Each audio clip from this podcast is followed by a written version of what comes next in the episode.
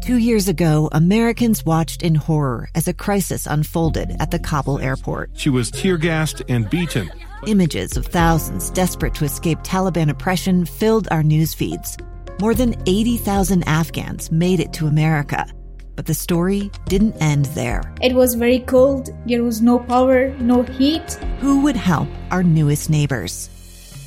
I'm Andrea Smardon. In Stranger Becomes Neighbor, you'll hear the stories of some remarkable refugees who left their homes and their dreams behind only to start over from zero. Their only possession was three blankets. And you'll meet Americans who stepped up to help them. You want me to come when you deliver your baby.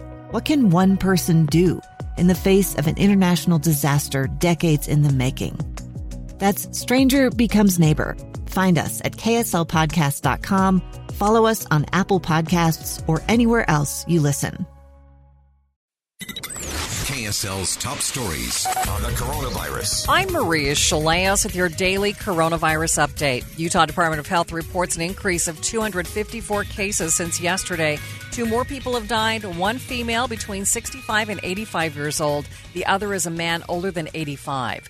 2,700 more vaccines have been administered in the state in the last day. The state reports over 60% of Utahns aged 12 and older have received at least one shot.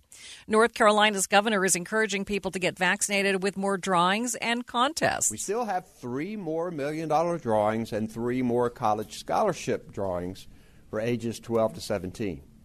You're automatically entered if you've gotten your shot, and you're entered twice if you got your shot after we announced this contest. Governor Roy Cooper says the number of people getting their shots is progress, but not enough.